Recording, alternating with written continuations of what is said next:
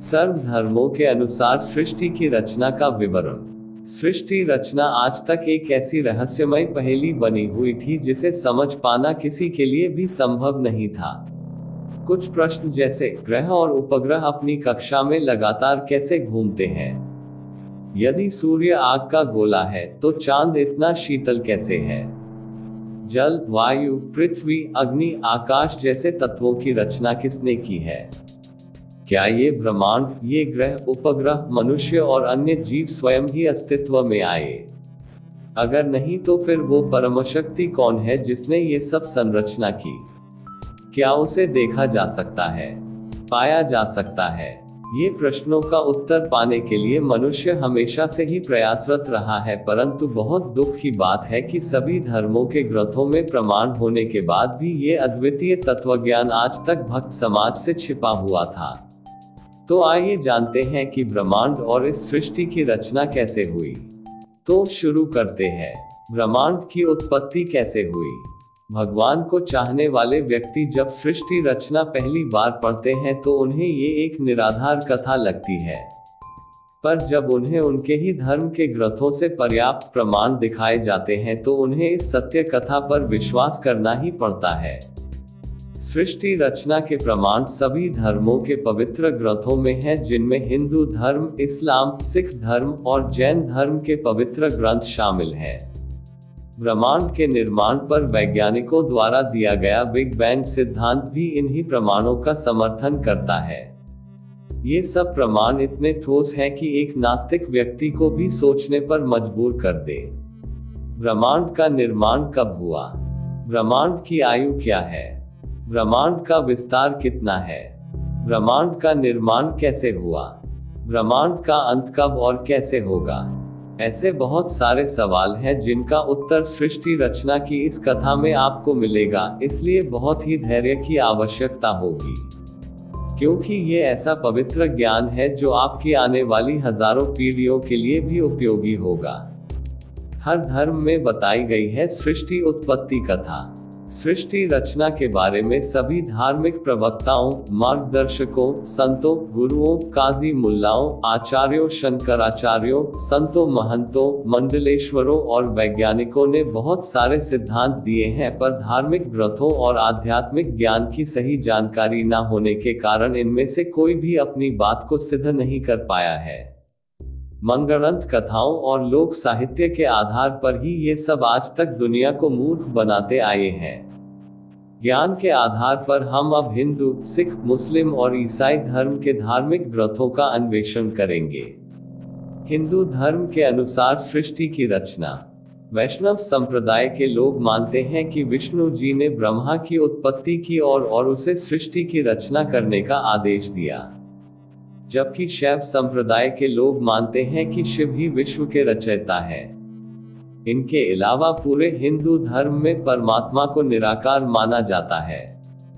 जबकि हिंदू धर्म के पवित्र ग्रंथ, चारों वेद और गीता जी गवाही देते हैं कि परमात्मा साकार है। देखने में राजा के समान वो अपने सनातन परमधाम सत्यलोक में रहता है। उस परमात्मा का नाम कबीरदेव या कबीर साहेब है।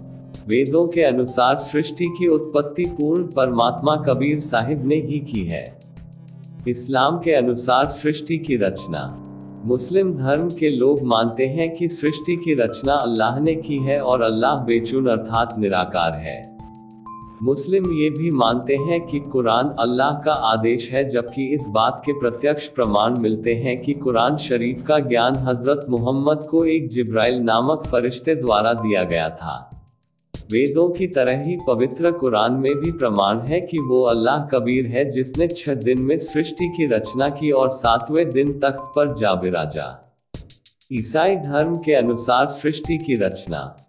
ईसाई धर्म के अनुयायी मानते हैं कि परमात्मा निराकार है और उसी ने सब सर्चना की है। परंतु बाइबल में भी सर्वोच्च परमेश्वर का नाम कबीर ही बताया गया है और परमेश्वर कबीर ही सृष्टि के रचयिता है। सिख धर्म के अनुसार सृष्टि की रचना। सिख धर्म के अनुयायी मानते हैं कि रब वाहे गुरु ने दुनिया बनाई है और वो निराकार है। गुरु नानक जी की निम्न वाणियों में प्रमाण है कि सत कबीर ही सच्चा परवरदिगार यानी के पूर्ण परमात्मा है और उन्होंने ही सृष्टि की रचना की है। पूज्य कबीर साहिब और पूर्ण संत गरीबदास जी महाराज ने अपनी वाणी में सृष्टि रचना का विस्तृत विवरण दिया है। विज्ञानम के अनुसार ब्रह्मांड की उत्पत्ति द बिग बैंग थ्योरी। विज्ञान बताती है कि ब्रह्मांड ग्रहों, सितारों और आकाशगंगाओं का समूह है, पर विज्ञान को भी ब्रह्मांड के विस्तार के बारे में संपूर्ण जानकारी नहीं है।